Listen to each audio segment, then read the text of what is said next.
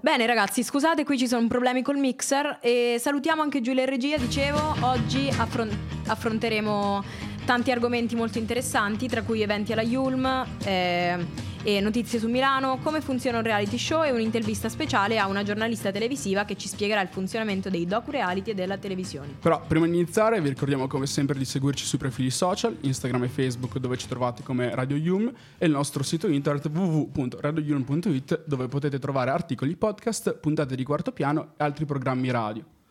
Prima di iniziare, però, arrivare al clou della nostra puntata, vogliamo farvi ascoltare una canzone degli 883, Gli anni, una canzone che parla di un ricordo al passato, insomma, di chiacchiere al bar, eventi particolari dell'epoca.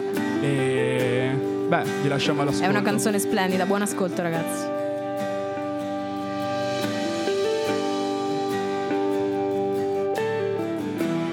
Stessa storia, stesso posto, stesso bar.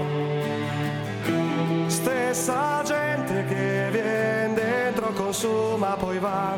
Non lo so che faccio qui. Esco un po' e vedo i fari dell'auto che mi guardano e sembrano chiedermi chi cerchiamo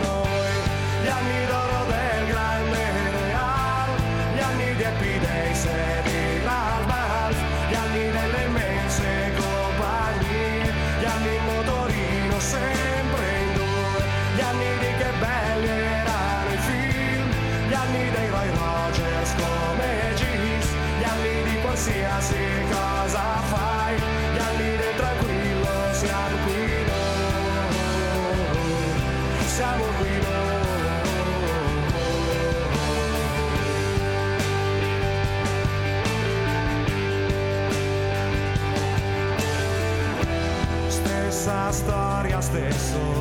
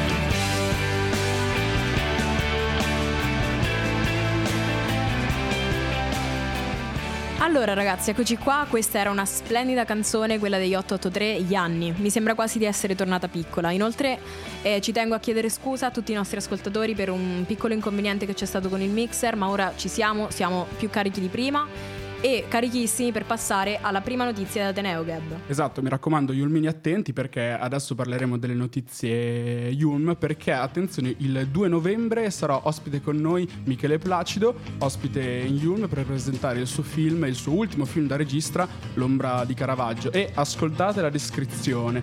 Rockstar ante litteram, artista maledetto dal talento sconfinato, personaggio di culto, il Caravaggio che ha il volto di Riccardo eh, Scar- Scamarcio, Scamarcio, Scamarcio Un artista di grande rilievo, assolutamente. Assolutamente, e che, Michele, e che Michele Placido porta in scena nella sua ultima fatica, L'ombra di Caravaggio, che è un rebel without cause, è un ribelle senza causa, costretto ad affrontare inquietanti risvolti di una vita spericolata in cui il genio e s- sgretolatezza, diciamo così, eh, convivono per regalarci un personaggio fuori dal tempo e un'icona affascinante e universale. Non c'è assolutamente dubbio, infatti ci sono voluti ben quattro anni di lavorazione per confezionare questo film che Placido sognava di fare da quando? Addirittura pensate ragazzi nel 1968, appena arrivato a Roma, trascorreva i pomeriggi a Campo dei Fiori, eh, insieme a quelli che al tempo erano i suoi colleghi dell'Accademia. E eh, le suggestioni di questa grande città, la sua storia, la vicenda di Giordano Bruno accendevano discussioni sul filosofo e sulla sua epoca e disegnavano sogni su futuri progetti che avevano come cornice quel periodo storico e quella città teatro del mondo il cui eh, papato, come ben sappiamo, nobiltà e suburra convivevano e in cui Caravaggio, grande artista, cercava il suo spazio. E ben 54, 54 anni dopo, pensate, Placido ci consegna un racconto cinematografico che restituisce tutta, tutta l'autenticità dell'artista con i suoi vizi, le sue virtù, la sua profonda addirittura direi no, che è viscerale, Mhm. viscerale umanità e allo stesso tempo tutta la verità della sua epoca con i suoi, eh, con i suoi odori, i sapori. Eh, è un- una cosa molto lontana da una patina scolastica o accademica. Quindi è un racconto cinematografico in linea con eh, l'urgenza di verità del pittore che durante un processo aveva apertamente, e questa cosa a me personalmente ha colpito moltissimo, aveva eh, pubblicamente dichiarato per l'appunto io cerco il vero, cosa c'è di più vero per l'appunto di questa frase, È- mi, mi colpisce insomma. che è un argomento davvero interessante. Quindi ricordiamo, Michele Placido sarà, dispo- sarà ospite in Yulm 2 e sarà ospite in Yulm il 2 novembre alle ore 17 per presentare il film agli studenti e raccontare in retroscena. E vi ricordo inoltre ragazzi che per prendere parte a questo evento dovete compilare il form che si trova eh, sulla community Yulm, basta che digitate Michele Placido in Yulm e trovate il form a cui dovete iscrivervi inserendo nome, cognome, email e numero di matricola.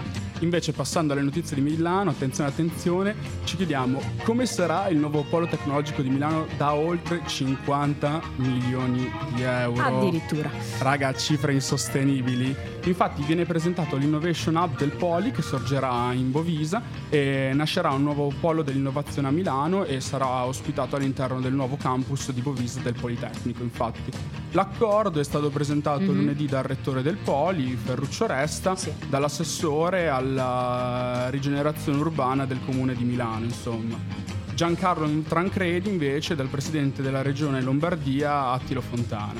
Il progetto prevede la riqualificazione del gasometro 2 Innovation Hub Sì. che sarà trasformato in un Esatto. centro per l'innovazione in cui si legge in una nota del Poli dove verranno ospitati laboratori di ricerca avanzata, aule polifunzionali e altri spazi per la ricerca e la didattica sviluppate dal Politecnico di Milano, oltre ai servizi tecnologici per il funzionamento dei laboratori. Insomma, c'è un È sacco, una un cosa sacco molto di roba. interessante, sì sì, non c'è dubbio, anzi personalmente sono molto interessata, ci andrò a fare un salto probabilmente. E la realizzazione di questo intervento verrà avviata nel 2023. Probabilmente terminerà nel 2025 e per l'appunto, come abbiamo detto all'inizio, avrà un costo complessivo comunque sì, abbastanza alto, 50 milioni di Ribadiamo euro. 50 milioni. eh, di cui 30 milioni sono stati stanziati dal Politecnico e 20 dalla, dalla Regione Lombardia. Il progetto è stato inserito all'interno dell'intervento di rigenerazione urbana sostenibile e di qualità nell'area Bovisa Goccia Villa Pizzone.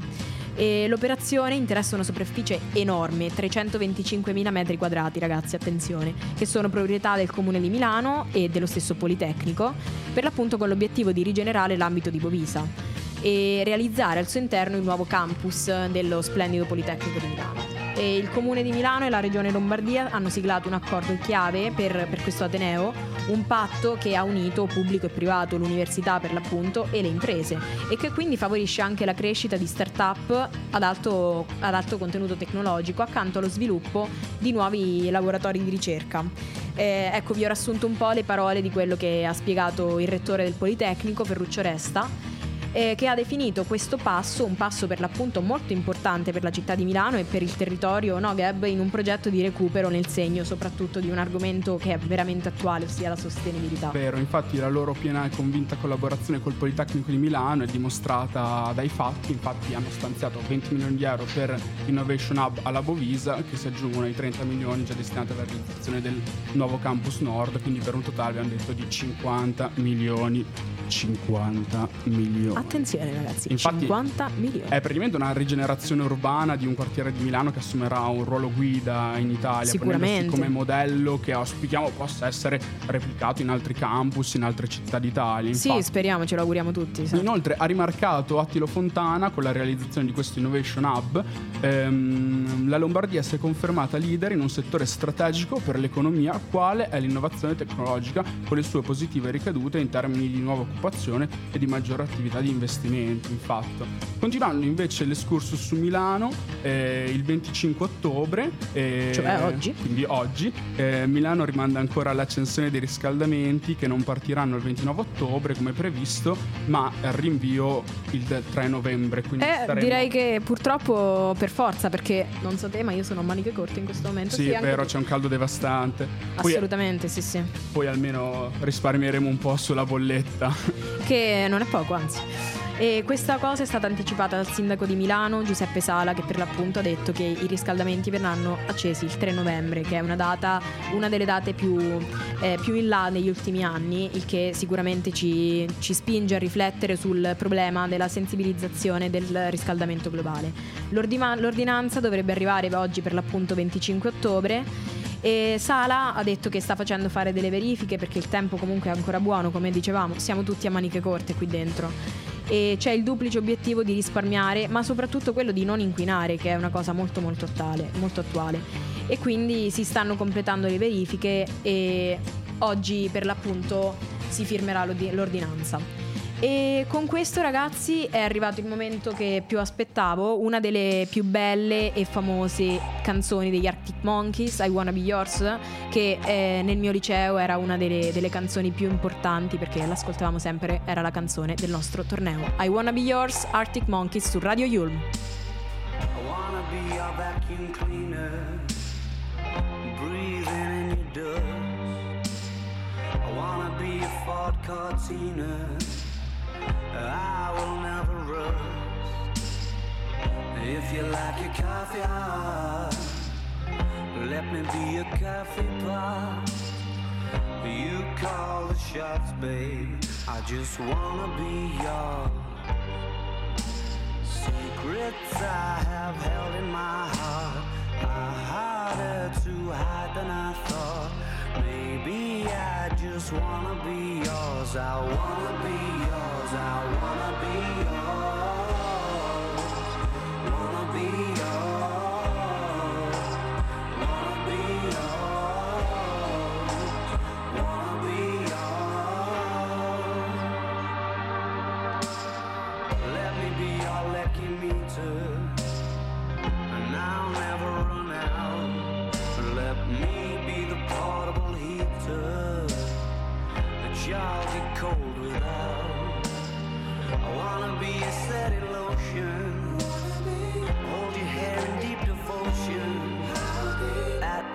least as deep as the Pacific Ocean. I wanna be yours.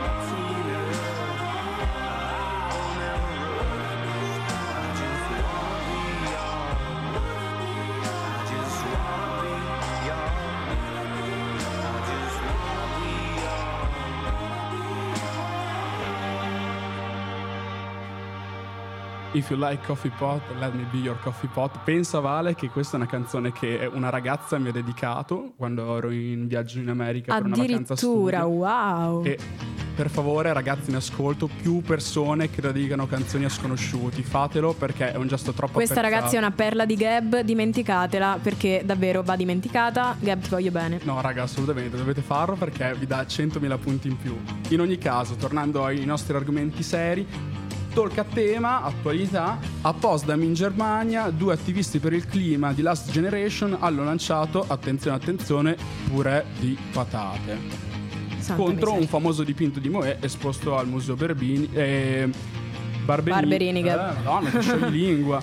Ehm, e al contrario di quanto si è appeso, in un primo momento si pensava ci fosse il vetro Sì, sì, sì, e per fortuna c'è, c'è, grazie al cielo. Sì, si pensava ci fosse, poi è stato detto che non c'era, e invece, grazie al cielo, c'è.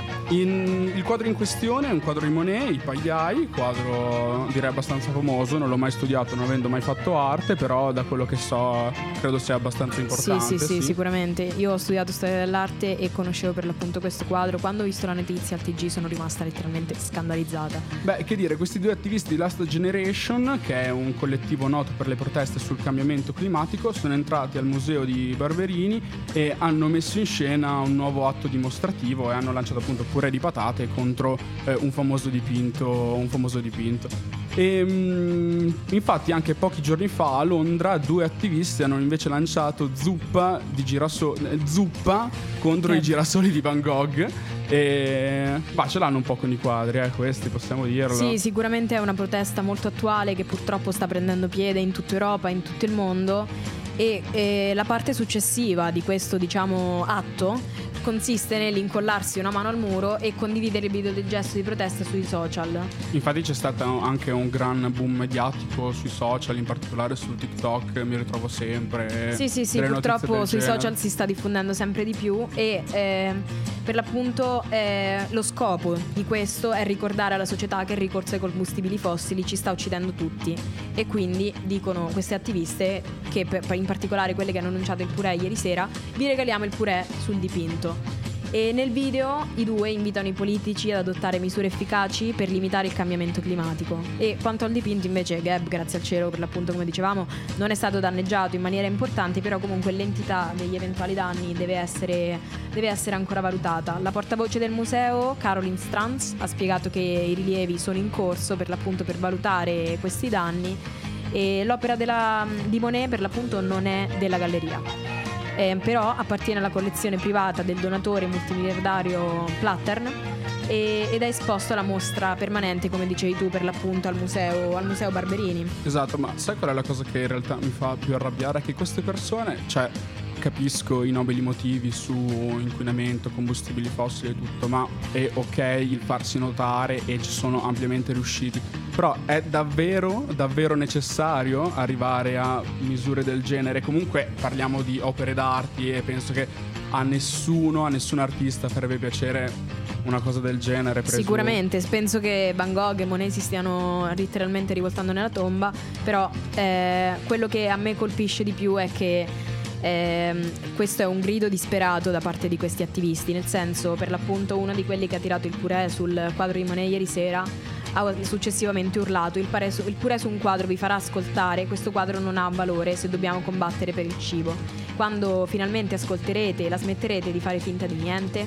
Queste sono state le domande che per l'appunto ho sentito, ho sentito al telegiornale. Nel video si sentono, nel video che è, stato, che è stato fatto, si sentono distintamente le voci di alcuni visitatori che chiedono l'intervento della sicurezza e a me personalmente questa cosa fa, fa davvero paura perché poi le due ventenni sono state arrestate dagli agenti per la violazione aggravata e vandalismo e la stessa sorte è capitata anche a quegli attivisti londinesi che hanno imbrattato il famoso, il famosissimo dipinto di Van Gogh, anche questo ricordiamo protetto da vetro e che quindi è riuscito a salvarsi non senza danni, però comunque sicuramente non è andato perduto. Fortunatamente aggiungerei, aggiungerei. E inoltre queste, mh, questi movimenti ambientalisti, chiamiamoli così, ehm, Sì. hanno fatto il giro del mondo, infatti sono arrivati anche dalle nostre parti in Eh sì. Italia e mh, questi attivisti di ultima generazione sono stati protagonisti anche questa settimana di alcuni blocchi stradali Sì, sì, vero, autostrade e superstrade della città di Roma. I primi due episodi eh, sono avvenuti il 12 ottobre eh, scorsa volta sulla via Salaria e in viale Marco Polo, invece il terzo che è avvenuto il 17 ottobre sul grande raccolto, Sul grande raccolto anulare anulare. all'altezza della Nomentana, Casal Monastero, Sì, sì, sì. mi pare fosse così insomma. Ehm, invece l'ultima è avvenuta mercoledì mattina, sempre sul grande raccordo anulare nella zona del Ardel- Dell'Ardeatina, vero? Sì, sì. sì. E tutti i quattro episodi di blocchi sono stati fortunatamente rimossi dalla polizia di Stato in pochissimo tempo e gli attivisti sono stati identificati dai distretti de- e commissionati per eh, e commissionati ai competenti del territorio che Sì, li hanno subito allontanati e eh, allontanati dalla città per un periodo che mi pare vada dai sei mesi a un anno. A un questo- anno, esatto. Sì, sì, infatti gli stessi uffici di polizia hanno identificato queste 11 persone, è stato applicato il foglio di via obbligatorio con divieto di ritorno addirittura ragazzi nel comune di Roma. Attenzione Iulmine e Iulmini, perché queste sono misure drastiche che purtroppo le autorità debbono prendere. Quindi è stata presa la misura di prevenzione con il quale il questore ha vietato a questi 11 di far ritorno nel comune per un determinato periodo di tempo, come dicevi tu Gab. Eh, dal- dai sei mesi a, a un anno. A spiegare le motivazioni delle loro azioni sono stati ragazzi di ultima generazione che hanno lasciato la dichiarazione che dire che pensare che a 10 km da dove sono sono morte 13 persone per un'alluvione che ha colpito le Marche, lo ricordiamo. ehm, per l'appunto li ha, li ha distrutti e quindi hanno deciso di protestare, di protestare in questo modo. E quindi queste è stata la- le- sono state le tragedie più recenti. Ora risparmiate le vostre lacrime perché sta per arrivare Save Your Tears. I saw you dancing in a crowded room. You look so happy when I'm not with you. But then you saw me, caught you by surprise. A single teardrop falling from your eye.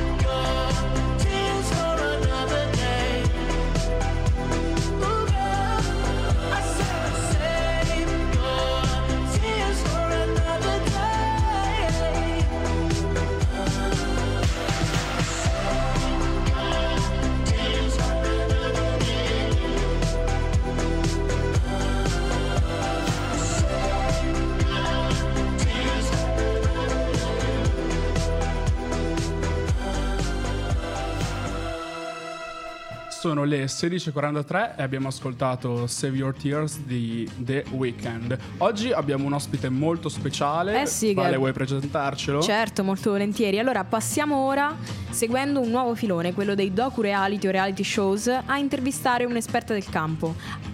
Ciao Alice, Alice Pensavalli, giornalista ed esperta di televisione. Benvenuta su Radio Yulm. Benvenuta. Allora, c'è un problema per cui Alice non ti sento. Sicuramente so che sei con noi.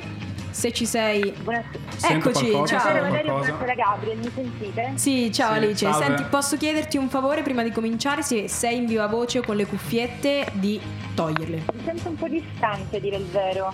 Eh, noi ti sentiamo bene adesso. Se ci senti, Ok, mi sento distanti, ma andiamo avanti. ok? Oggi i problemi Perfetto. tecnici sono l'ordine del giorno comunque. Allora, Alice, eccoci qui. Innanzitutto, come dicevo, grazie mille per essere venuta ospite su Radio Yulm, eh, programma di attualità e di informazione. E per l'appunto volevamo parlare un po' del collegio e Esatto. dei docu-reality. Sì, perché il collegio, come sappiamo, è iniziato da qualche settimana e avendo letto il suo articolo ci interessava sapere un po' la sua opinione e cosa appunto ne pensa del collegio come docu-reality in sé. Alice, ti abbiamo perso?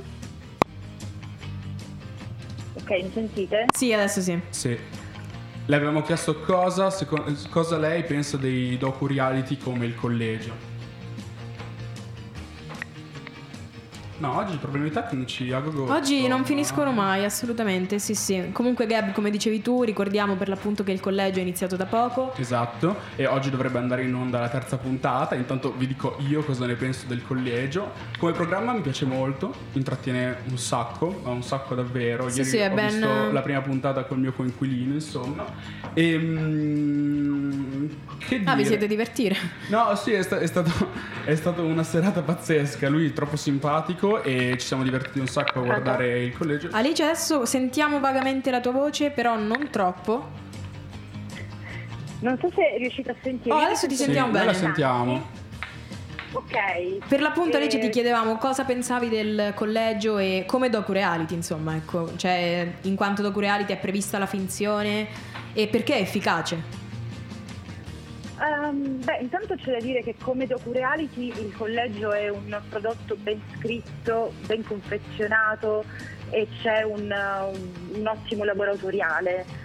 E- È la sua settima edizione, quindi rischia anche un po' l'effettuatura eh, ed in Mhm. questo momento però a mio parere è un po' in crisi di identità perché si è alzata l'asticella delle proteste, delle intemperanze dei ragazzi e in più però c'è da notare che è un programma in cui la forza non sta soltanto nel cast dei, del- dei collegiali ma anche, in quella- ma anche nel, nel cast proprio dei, dei professori e dei sorveglianti. Sì. Sì, Eh, perché ci sono stati un sacco di la- cambiamenti. Cambiamenti sì, perché quest'anno è andata via, l'anno scorso scusate, è andata via la professoressa Petolicchio, stasera arriverà un'altra Petolicchio Magica. ed era una delle, dei professori più amati dal, dal pubblico. I Sì. cambiamenti ovviamente servono edizione dopo edizione un po' a svecchiare il programma, ad aumentare un po' la, mh, eh, a far sì che il programma sia risulti un po' più accattivante.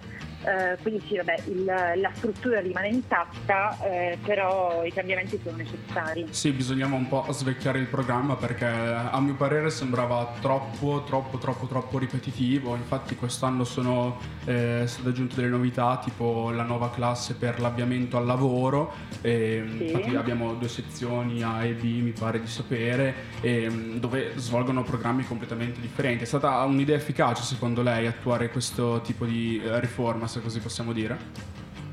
Allora sì, assolutamente sì, è quello che, che ho detto poc'anzi, cioè il programma, il format rimane uguale, ma ogni format, se riproposti, riproposti anno dopo anno, necessitano di piccole modifiche che non, non deb- che non debbono per forza stravolgere il, il- il nucleo del programma, però servono a, eh, a non, a non creare l'effetto noia nel pubblico. L'esperimento delle due classi diverse è carino, sono due punti di vista diversi, due esperienze diverse, eh, sia eh, per eh, le esperienze diverse eh, che abbiamo visto nelle prime due puntate, la difficoltà delle- della classe che è stata mh, selezionata per l'avviamento professionale, sono anche percorsi forse che in televisione non si vedono neanche, per Mhm. appunto proprio al collegio è il primo anno che, che se ne parla.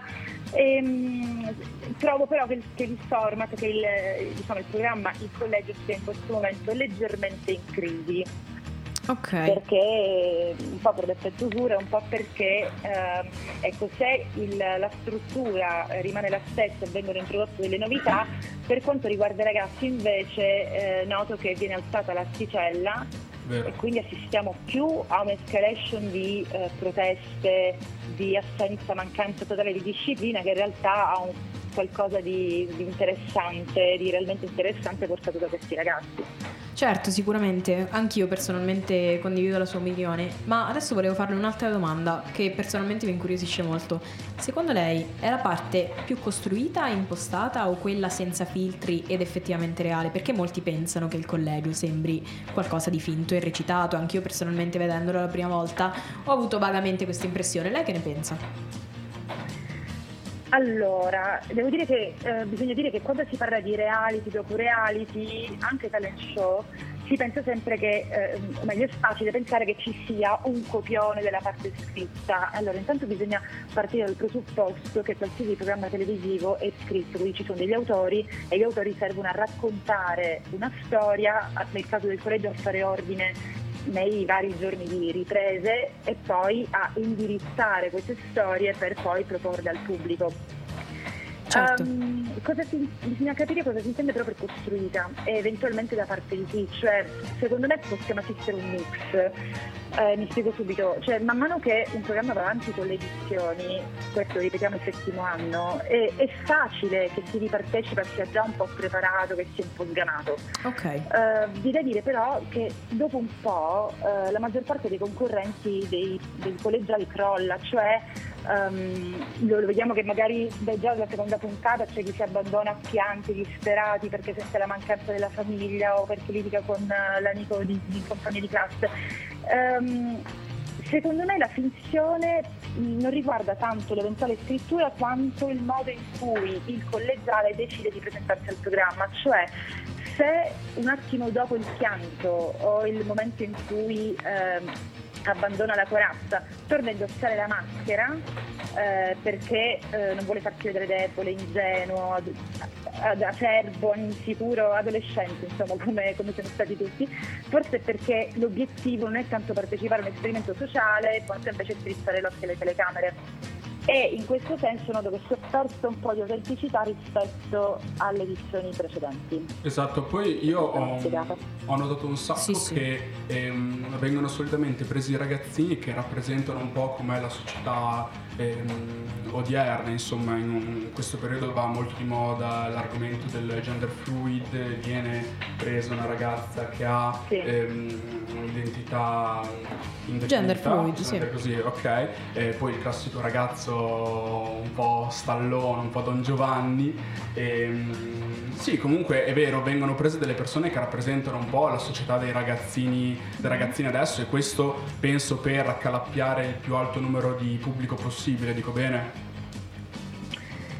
Sì, eh, però è una cosa che accade ehm, sempre quando un programma si prefigge l'obiettivo di voler rappresentare lo zeitgeist, cioè lo spirito del tempo.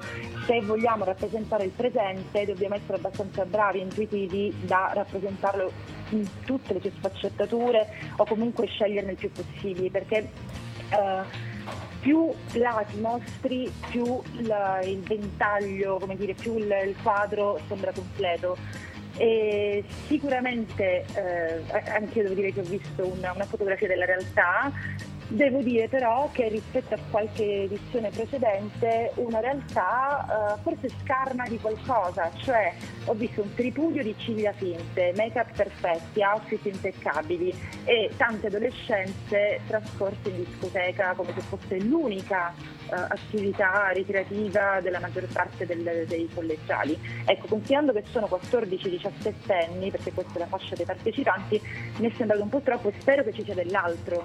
Spero che abbiano deciso scientemente di mostrarsi tutti un po' frivoli, ehm, ma che in realtà facciano anche dell'altro. Mm, Certo. Perfetto, la ringrazio molto per la sua presenza qui in puntata.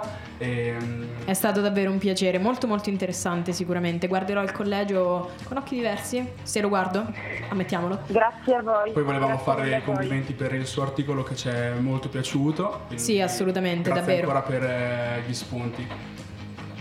E adesso, ragazzi, dopo questo splendido intervento, facciamo partire una splendida canzone, un grande classico, Dark Horse di Katy Perry, che personalmente ha fatto parte della mia infanzia, Katy fa Perry. parte della mia adolescenza, Jessie J. farà parte di me sempre. Ah. Dark Horse.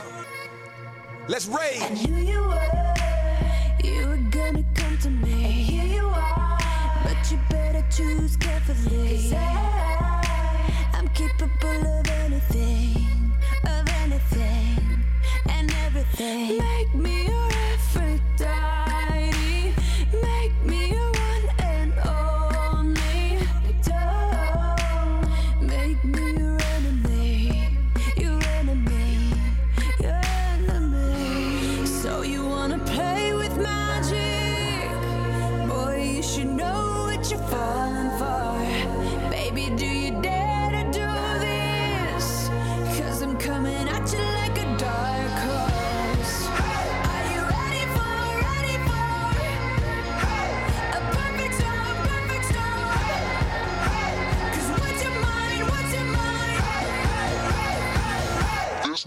There's no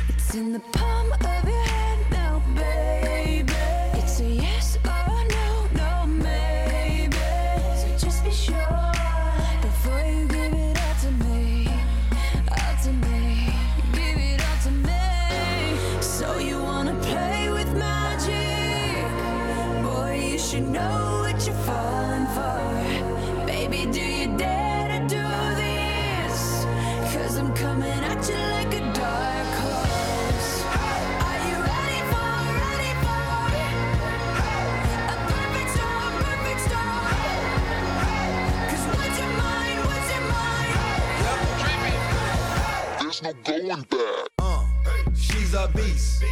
I call her karma. She eats your heart out like Jeffrey Dahmer. Be careful, try not to lead her on. Shorty heart is on steroids cause her love is so strong. You may fall in love when you meet her. If you get the chance, you better keep her. She's sweet as pie, but if you break her heart, she turn cold as a freezer. That fairy tale ending with a knight in shiny armor. She can be my sleeping beauty. I'm gonna put her in a coma. Damn, I think I love her. Shot it so bad, I sprung and I don't care. She wrapped me like a roller coaster, turned the bedroom into a fair. Her love is like a drug. I was trying to hit it and quit it, but little mama so dope, I messed around and got addicted.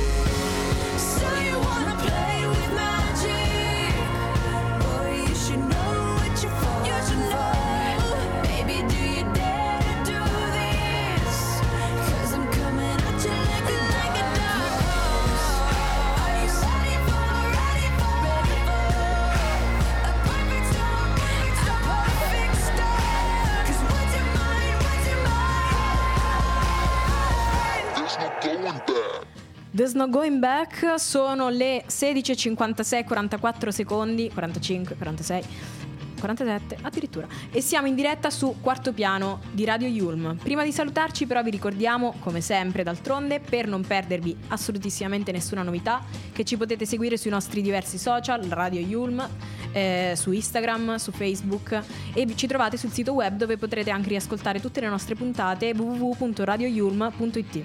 Io il sommo Gabriel Serafini, accompagnato dalla mia co-speaker Valeria Luzzi e Giulia Micoli e la sorella gemella di Ariete, vi mandiamo un caldo abbraccio dallo studio di Radio Yulm e baciones! Ciao ragazzi!